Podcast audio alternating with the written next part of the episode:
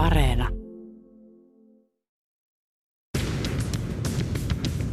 Politiikka Radio. Ranskassa käytiin eilen presidentin vaalien ensimmäinen kierros. Jatkoon pääsivät Emmanuel Macron ja Marine Le Pen.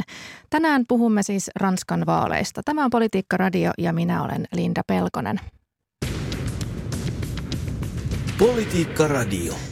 Tervetuloa Politiikka-radioon tutkija Laura Parkkinen. Olet tutkinut erityisesti populismia Ranskassa, eikö vaan? Joo, kiitos. Kyllä olen eli populismin tutkijan näkökulmasta erittäin kiinnostavat vaalit. Ja tervetuloa Politiikka-radioon pitkän linjan toimittaja, Pariisin kirjeenvaihtaja Helena Petäistä. Kiitos. Eilen ei vielä paljastunut, kuka on Ranskan seuraava presidentti, koska kukaan ehdokkaista ei saanut tuota riittävän suurta äänisaalista. Seuraavalle kierrokselle pääsivät istuva presidentti keskustaliberaali Emmanuel Macron 27,6 prosentilla ja ääni, äärioikeistolainen Marine Le Pen 23 prosentilla. Sukelletaan heti siihen, voisiko Ranskaa johtaa äärioikeistolainen presidentti ja mitä se merkitsisi? No Ranskaa ei voi koskaan, äh, koskaan johtaa henkilö, jonka sukunimi on Le Pen. Ja me nähdään tässä... Miksei? Kun, äh, No esimerkiksi siihen tulee, Helena osaa sanoa, että tähän, tähän tulee tämmöinen stigmaat, stigmaatio, mutta Äh, jos me katsotaan näitä vaaleja, niin tässä ei ollut Marine Le Pen, vaan Marin. Eli tämä Le Pen ja tämä Le Penin äh, suvun tämmöinen stigma on häivytetty. Ja meillä oli tällainen hyvin paljon äh, ihmisläheisempi Marin, äh, joka esimerkiksi Instagramissa silittelee lehmän turpaa ja mä oon lukenut hänen blogiaan, blogiaan ja hän esittelee siellä olevansa hyvin tämmöinen tavallinen nainen, tavallinen nainen, jolle ö, esimerkiksi tämä kuukauden viimeinen päivä tai loppukuukaus Fandemua on vaikea, eli hän tuntee tämmöisen kärsimyksen ja taloudellisen tuskan, mutta sitten mehän Helena tietää tästä kuitenkin, että hän on kuitenkin miljonäärin tytär ja tämmöinen, tässä on kysymys eräänlaista kasvojen pesusta. No siinä on joo todella imankon rakentamista ihan niin, niin kuin mm. sanot ja hyvin taitavaa. Hän on ollut äärimmäisen taitava ja jos muistaa minkälainen kuva hänen isänsä luomalla puolueella oli, että todella tämmöinen rasistinen, täysin rasistinen puolue, jossa oli hirveitä skandaaleita aina, koska Marine Le, Penin isähän tuomittiin monta kertaa oikeudessa. Ja Marine Le Pen on nyt tehnyt todella pitkään sitä putsaustyötä siinä puolueessa. Hän on riidoissa isänsä kanssa edelleenkin. Isähän sanoi just tässä pari päivää sitten, että tuota, okei, hän ei ole koskaan elämässään päässyt Elisee palatsiin, mutta es, ehkä nyt pääsekö tytär tulee valituksi. Ja sitten hän sanoi, että ja ehkä ei. Eli tarkoittaa, että välit on edelleenkin huonot. Mutta se on ollut kamalan iso imagon muutos sen takia, että hän on aina ollut kuitenkin, Marine Le Pen on tähän asti ollut aina semmoinen puskutraktori – vahva nainen. Että kun häntä on kuunnellut vaalikokouksissa tai, tai muuten tavannut, niin hän on aivan hirveä kovan naama ollut aina. Mm. Ja nyt yhtäkkiä hän saa todella, niin kuin sä sanoit, että saa tämän tämmöisen niin pehmeämainen. Hän lähti siihen tietoisesti ja hänestä tuli jopa tämmöinen äidillinen, että hän on tuonut myös esille tätä, että hän on sinkkuäiti – ja sitten näitä, että hän rakastaa kissoja.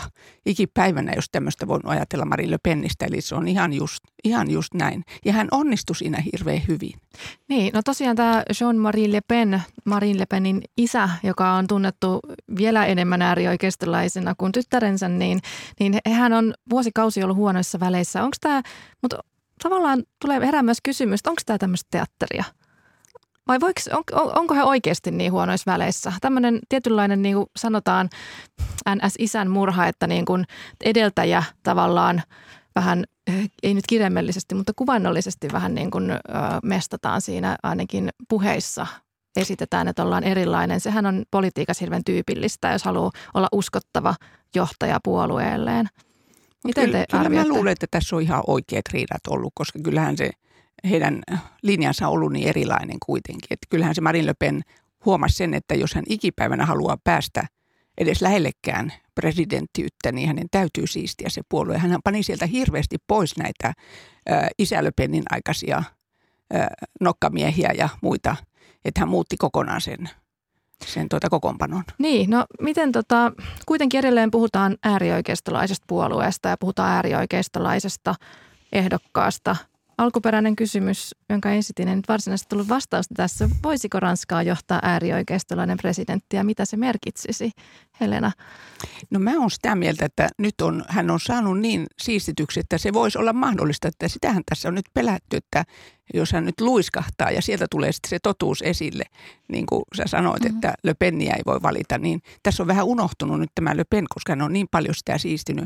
Ja ei ole kiinnitetty tässäkään yhtään huomiota siihen, vaikka hän nyt antoi tämän pehmeän kuvan ja tämän inhimillisen kuvan ja osasi ennen kaikkea tarttua tähän ranskalaisten suureen heidän tärkeimpään ongelmaan, eli ostovoiman vähenemisen. Sehän on se kaikkein tärkein ollut ranskalaisille. Sota ei ollut ollenkaan niin tärkeä. Niin, niin tuota, hän, hän on niin tämän, tämän siivon on niin hyvin, että tässä voisi käydä niin, ja ihmiset ei muista, en ole kuitenkaan lukeneet niin hyvin sitä hänen ö, ohjelmaansa, jossa on jossa lukee, en, on edelleenkin kaikenlaista semmoista, että ei nyt voisi oikein sietää. Ja siis tämä EU-vastaisuus on pantu kokonaan kanssa maton alle ja siellä kuitenkin lukee, että tuota niin, EU-direktiivejä ei välttämättä kaikkia noudateta ja näitä maksuosuuksia pitää saada vähemmäksi ja että EU-ssa tulee kaos, jos Marine Le Pen valitaan. Mutta ei näistä puhuta yhtään. No toinen on tämä, keskusteltiin tässä just Helenan kanssa siitä, että mä katsoin, katsoin Le Mondesta, että miten Pariisi oli valinnut. Ja täällähän, äh, täällähän ehkä Macron ajattelee sen oman kuplan sisältä, että koko Ranska on Pariisi. Koska niin kuin Pariisissa äh, oli äh, ykkösenä joissain kaupunginosissa Macron ja joissain siellä Pohjois-Pariisissa laidalla Jean-Luc Mélenchon. Ja tämä oli aika oliko viides tai, tai kuudes tai jopa seitsemäs Marine Le Pen. Eli, eli siellä meni vihreät ohi, siellä meni... Mm, ties, äh, no Anne Hidalgo ei mennyt ohi, mutta melkein mm-hmm. kaikki, kaikki, tota, kaikki, kaikki, kaikki ohi. Eli tässä nyt pitää, äh, tässä on hyvin, äh, hyvin nimenomaan Le Pen on tehnyt myös semmoista jalkatyötä siellä maakuntien Ranskassa. Eli käynyt nämä unohdettujen alueen tehtaat, alueen tehtaat ja kuunnellut. Ja Macron on ollut sitten taas kiireinen, kun on soitellut Putinille, että tässä on tämmöinen. Joo, se on just tämä, koska sinnehän tuli se kolme tuntia ennen näitä, ennen kuin vaaliurnat oli kaikki kiinni ja sai niitä ensimmäisiä ää, tuloksia sieltä antaa, tai siis nehän on pro, ää, niin projisoituja tuloksia, nehän pitää aina Ranskassa kyllä hyvin paikkansa – niin kolme tuntia sitä ennen tuli nämä sisäministeriön ensimmäiset, niitä ei annettu julkisuuteen, mutta tuli nämä ensimmäiset tulokset. Ja se oli ihan hirveä, ne oli 24 ja 24, molemmat ihan tasoissa. Tai riippuu mistä päin katsoo, mm, oliko se mm. hirveä vai ei, mutta että se oli niin kuin, se oli kauhean yllättävä tulos. Mutta se tarkoitti vain sitä, että ne oli just niistä maakunnista nämä tulokset, koska kaupungeissa oli vielä tuntia pitempään nämä vaaliurnat auki. Ja sitten kun kaupunkien ensimmäiset projisoinnit tuli, niin ennusteet tuli, niin tuota, sehän sitten teki tämän suuren eron. Mm. Ylen Ranskan kirjeenvaihtaja Anastina Heikkilä totesi eilen, että yllättävintä tässä on se, että, että tässä on tämä 5 prosenttiyksikön ero Macronin ja Le Penin välillä. Tosiaan viimeksi, viimeksi Macron voitti aika selvin lukemin Le Penin. Kuinka yllättävänä te pidätte tätä ja miksi tässä näin kävi? No me no, tässä vähän avattiinkin nimenomaan sitä Lepenin toisaalta laajaa kenttätyötä ja sitten toisaalta tätä lähestettävyyttä. Ja sitten tässä oli myös tämmöisenä runnerina tämä Erik Zemmour, joka sitten taas sai ehkä tämän äh, Marine Le Penin näyttä, näyttämään yllättävänkin ehkä tämmöiseltä seesteiseltä vaihtoehdolta, että, että Le Penhän on näissä vaaleissa puhunut lähinnä siinä, että siitä, että Ranskan etu ensin. Eli meidän pitää ajatella sitä Ranskaa. Ja Semurillahan oli nämä väestön vaihtoteoriat. Ja, mm. ja hyvinkin, tunnettu äärioikeistolainen, jopa jo. natsien tota, esittelemä väestönvaihto salaliittoteoria. Joo, niin nimen, nimenomaan. Eli Le Pen tässä juuri, juuri, juuri sai ehkä, ehkä sellaista, sellaista niin kuin, äh, tavallaan peilikuvaa siitä tavallisesta perheenäidistä, joka vähän kärsii loppukuussa. Joo, ihan samaa mieltä. Eli siinähän oli, tämä Semurin tulohan oli oikeastaan sitä, alussa ajateltiin, että niin kuin minäkin ajattelin, että Löpen ja Semur, niin hän neutralisoi toisensa. Mutta Löpen oli hirveän systemaattinen tässä kanssa. Se hoksasi sitten, että okei, se on hyvä, että nyt se ottaa tämän, just tämän ruman puolen, se menee nyt se muurille ja hän rupeaa puhumaan tästä ostovoimasta. Eli se osui osu ihan oikeeseen, että, että näin siinä kävi. Ja just näin, että Le Pen hän kävi nimenomaan näitä maakuntia läpi ihan kaikessa hiljaisuudessa. Siitä ei paljon puhuttu. Se on ihan sama ilmiö kuin oli François Hollandella silloin kymmenen vuotta sitten. Kukaan ei unot, odottanut, että François Hollande, että hänestä koskaan tulisi presidenttiä. Hän oli kymmenen, anteeksi ei kymmenen, vaan kolme vuotta käynyt kanssa samalla tavalla kaikkia maakuntia läpi ja puoluetoimistoja sai hyvin ne kaikki puolelleen. Niin tuota, Marine Le Pen teki tämän jalkatyön ja hän nimenomaan niin tuli tämmöiseksi paljon lähestyttävämmäksi. Ja sitten taas Macronin ongelmahan tässä oli tietysti se, että kun hänellä oli, vaikka hän oli ensin laskenut tietenkin niin, että kun hän on, hänellä on tämä EU-puheenjohtajuus, hän ei tietenkään arvonnut, että sota tulee, mutta EU-puheenjohtajuus, niin hän tuota saa siinä ja sai sen Putinin kanssa sitä näkyvyyttä, joka ensin pomppasi sen – sen kannatuksen sinne 30 pinnaan.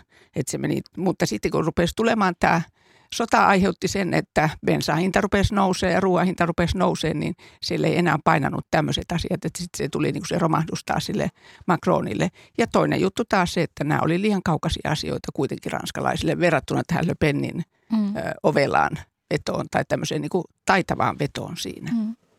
Ja eli Ukrainan sotakin on vaikuttanut tähänkin asiaan. Vaali-illan puheista käydään lyhyesti läpi. Siis Macron totesi, että, että niin kuin ääripäiden äänestys ei kannata. Hän vakuutti tuovansa ratkaisuja ongelmiin, esimerkiksi tähän toimeentuloasiaan, josta hän ei ole ehkä ollut aiemmin tajunnut niin paljon ottaa kiinni, joka on Lepenille ollut tärkeä. Mutta Lepen taas eilen illalla tuossa puheessaan korosti, että sanoi laittavansa Ranskan järjestykseen viidessä vuodessa. Hän kertoo kontrolloivansa maahanmuuttoa ja vahvistavansa turvallisuutta. Mitä te nostaisitte näistä puheista esiin ja, ja miltä tuntui eilen kuunnella näitä puheita, Laura?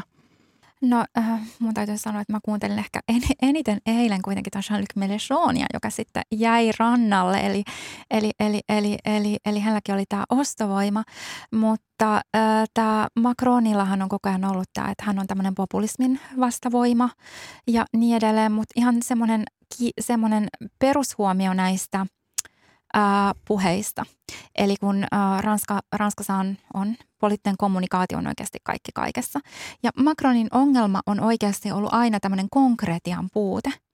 Eli hän vetää vertauksia ja, ja puhuu niin kuin vaikka, ää, no niin, puhuu, ot, ottaa vaikka 1600-luvun kirjallisuudesta lainauksia ja niin edelleen. Ja Le Penillä on tämä niin kuin tyyliin, että, että se on käytännössä katsoen selkeää, sit saa kiinni, ää, mitä maitolitra maksaa ja niin edelleen. Eli, tota, eli Macron olisi ehkä, ehkä pitänyt vähän enemmän, ää, niin kuin ehkä pitää hioa sitä ilmaisua silleen, että hei, että mä olen Emmanuel ja mua kiinnostaa just sun asiat, tämän tyyppistä.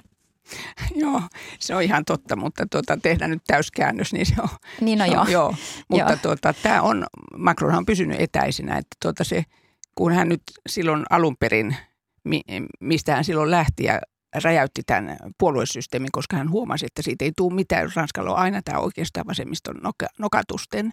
Että jos vähäkään yrittää saada jotakin uudistuksia, koska se maa on ainakin 20 vuotta jäljessä muuta Eurooppaa näissä talousuudistuksissa, että se ei koskaan tule toimimaan ja silloin aina, aina talousrapakunnossa, mitä se ei ole ikuisesti ollut aikaisemmin, niin, mutta se on nyt vaan mennyt niin pitkälle, liian pitkälle. Ja tämä oli se Macronin idea, että okei, että räjäytetään nämä, että nämä ei ole enää ne jakolinjat, vaan että hän ei ole oikealta eikä vasemmalta. Että nyt otetaan ne uudet jakolinjat niin, että on nämä, jotka ymmärtää tämän suuren kokonaisuuden, eli Euroopan, ja ne, jotka sitten haluaa olla tällä rajojen sisäpuolella ja haluaa kaikki maahanmuuttajat ulos ja näin edelleen.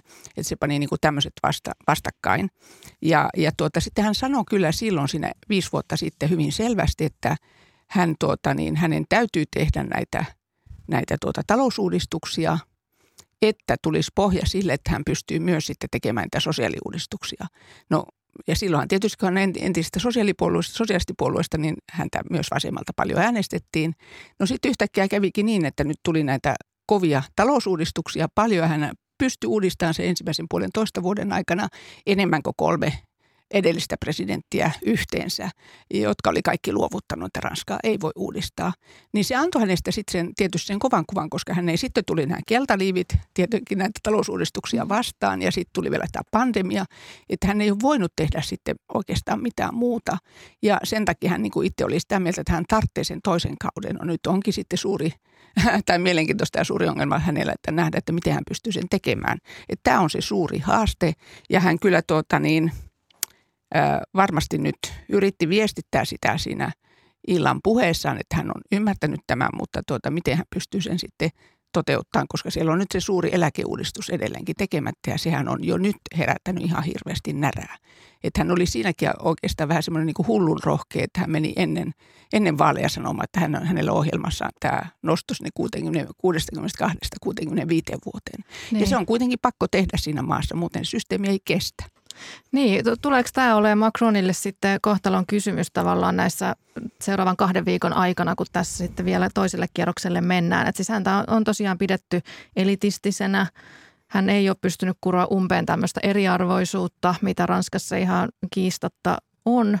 Ja sitten nämä, oliko tämä ihan hyvin hoidettu nämä keltaliivien viikoittaiset mielenosoitukset, joita tosiaan oli 18 ja 19 vuosina, niin, niin, niin Miten, miten, onko, miten te näette, onko niin kuin Macronin, pystyykö hän niin kuin kääntämään kelkkansa näistä esimerkiksi näissä eriarvoisuuskysymyksissä? Pystyykö hän olemaan uskottava? No hyvin vaikeaa se on. Se on hyvin vaikeaa, mutta tuota niin, se täytyy sanoa, että yritystä hänellä kuitenkin on, että hän on nyt osoittanut, että hän on hyvin tämmöinen, kyllä hän on rohkea, että hän, hän voi kyllä yrittää ihan mitä, mitä hyvänsä.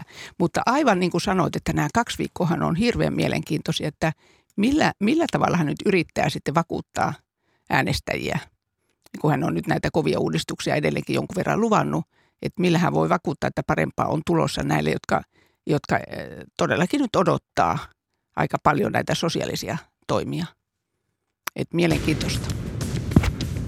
Politiikka Radio. Ja Politiikka Radiossa puhutaan Ranskan vaaleista. Tosiaan eilen käytiin Ranskassa presidentin vaaleja ensimmäistä kierrosta täällä studiossa haastattelussa tutkija Laura Parkkinen ja Pariisin kirjeenvaihtaja Helena Petäistö ja minä olen Linda Pelkonen.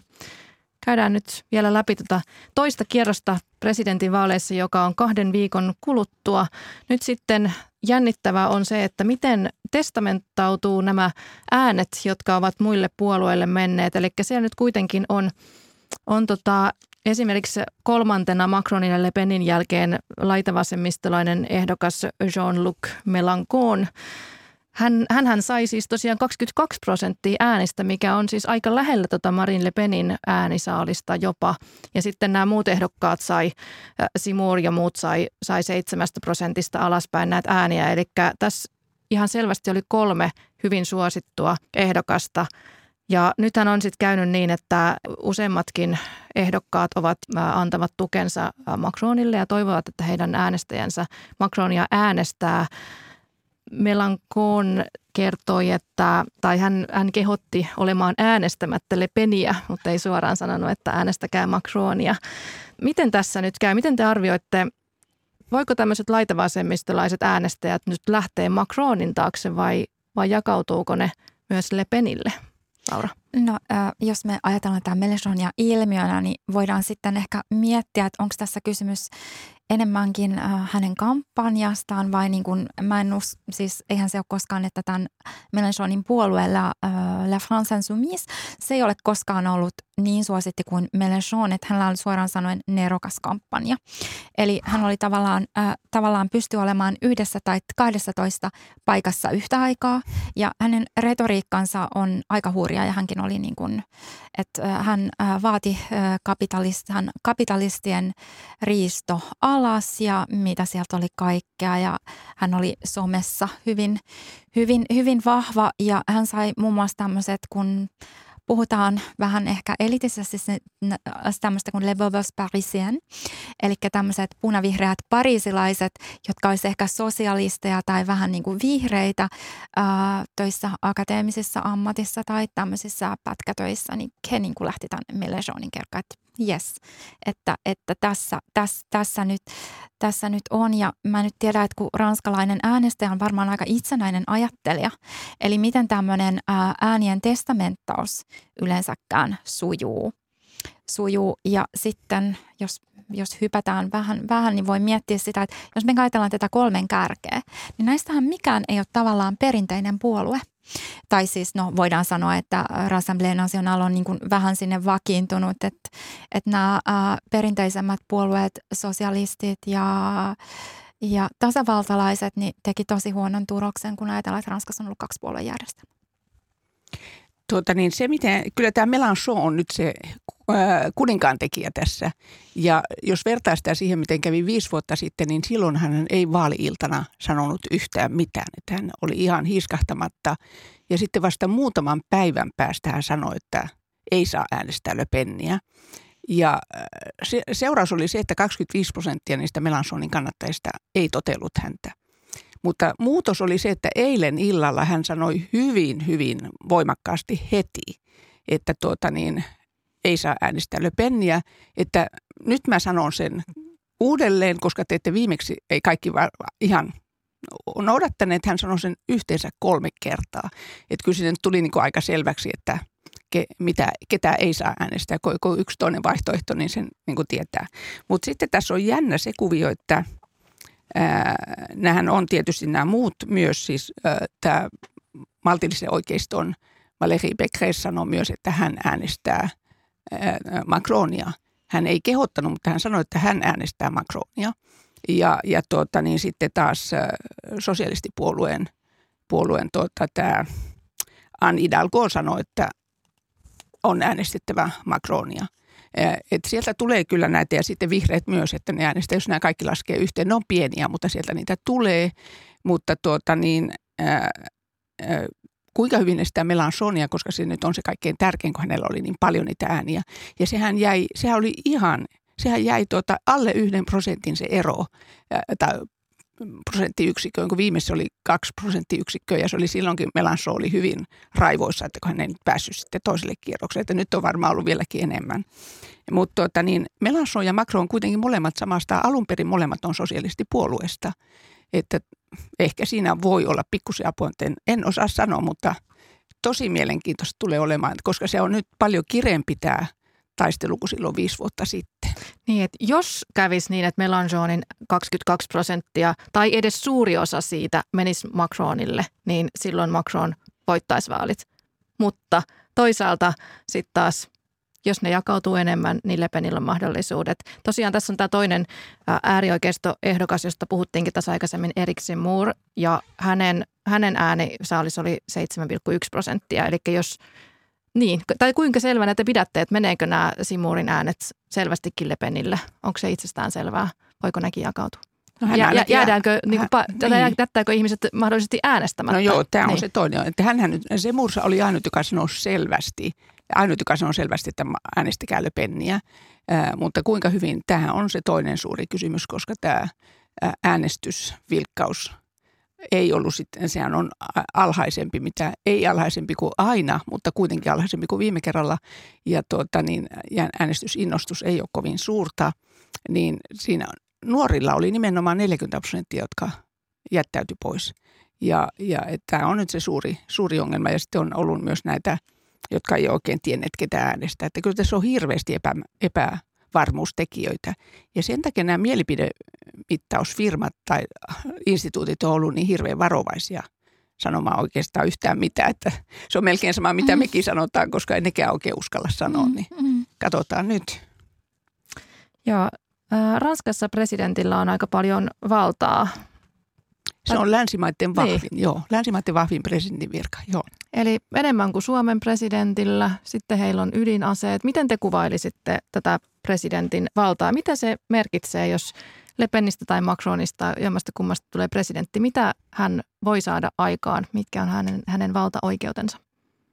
No niitähän on tosi, tosi paljon, eli hän voi hajottaa parlamentin, hän voi hän nimittää pääministerin, Äh, häntä nyt on kutsuttu jollain tavalla ehkä monarkiksikin. Eli mun mielestä Jean-Luc Mélenchon oli ainoa näistä, joka halusi rajoittaa presidentin valtaa. Eli se tulee olemaan äärimmäisen suuri ulkopolitiikkaa, mitä, mitä lienkään. Tavallaan se Ranskan suunta, Ranskan historia sitten ehkä siinä sitten määräytyy tuota Macronhan on lupasi silloin viisi vuotta sitten, että hän tuo enemmän tätä, hän muuttaa vähän tätä systeemiä, että siellä tulisi vähän tasa-arvoisempi, että tulee enemmän tätä, että parlamentti saisi enemmän, kansalliskokous enemmän valtaa, mutta se ei ole toteutunut ollenkaan, että saisi näkyä, saako hän tätä toisella kierroksella. tuota, semmoinen vaan semmoinen mielenkiintoinen juttu, että kun tämä nyt todella on se kaikkein vahvin presidentin valta, että hän saa niin todella laajat valtaoikeudet viideksi vuodeksi, mutta sitten täytyy tietysti viiden vuoden päästä ne uusia.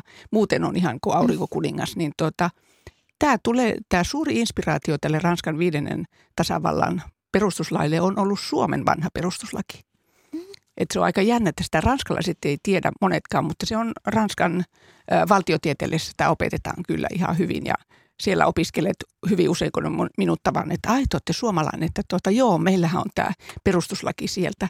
Eli de Gaulle oli aikoinaan kattonut Suomen perustuslaki, että toihan sopisi hänelle hyvin.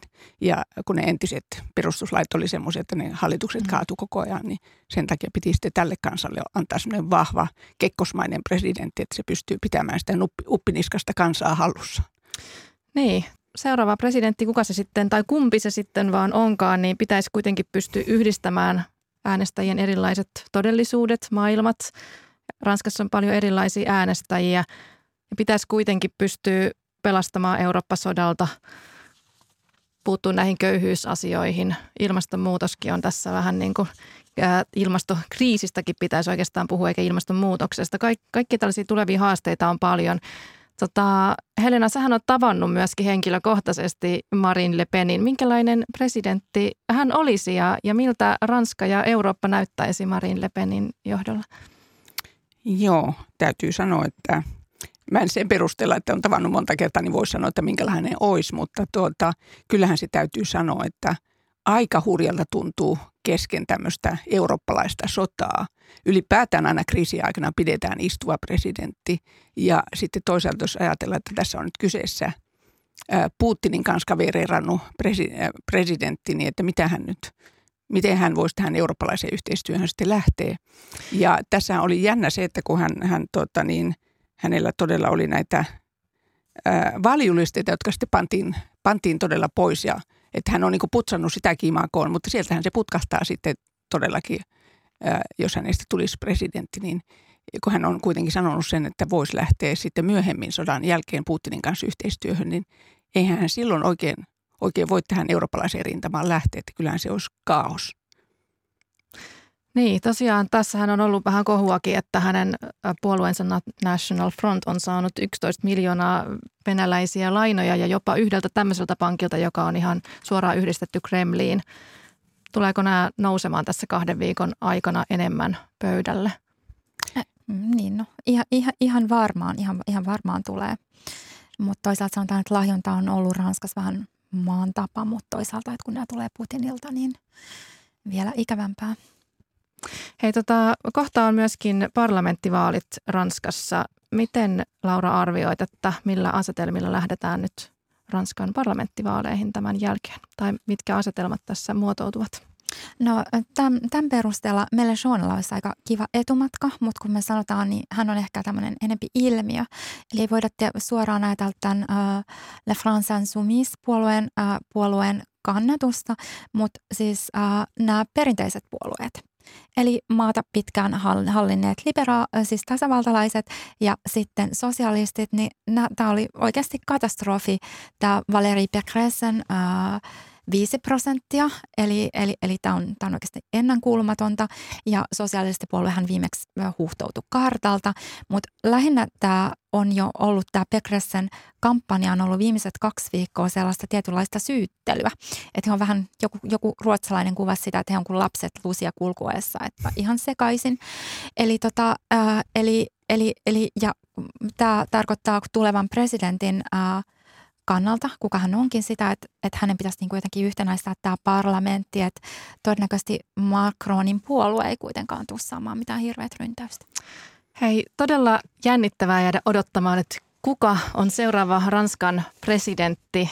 Kiitos oikein paljon tästä mielenkiintoisesta keskustelusta tutkija Laura Parkkinen ja toimittaja Helena Petäistä. Kiitoksia. Kiitos. Politiikka Radio.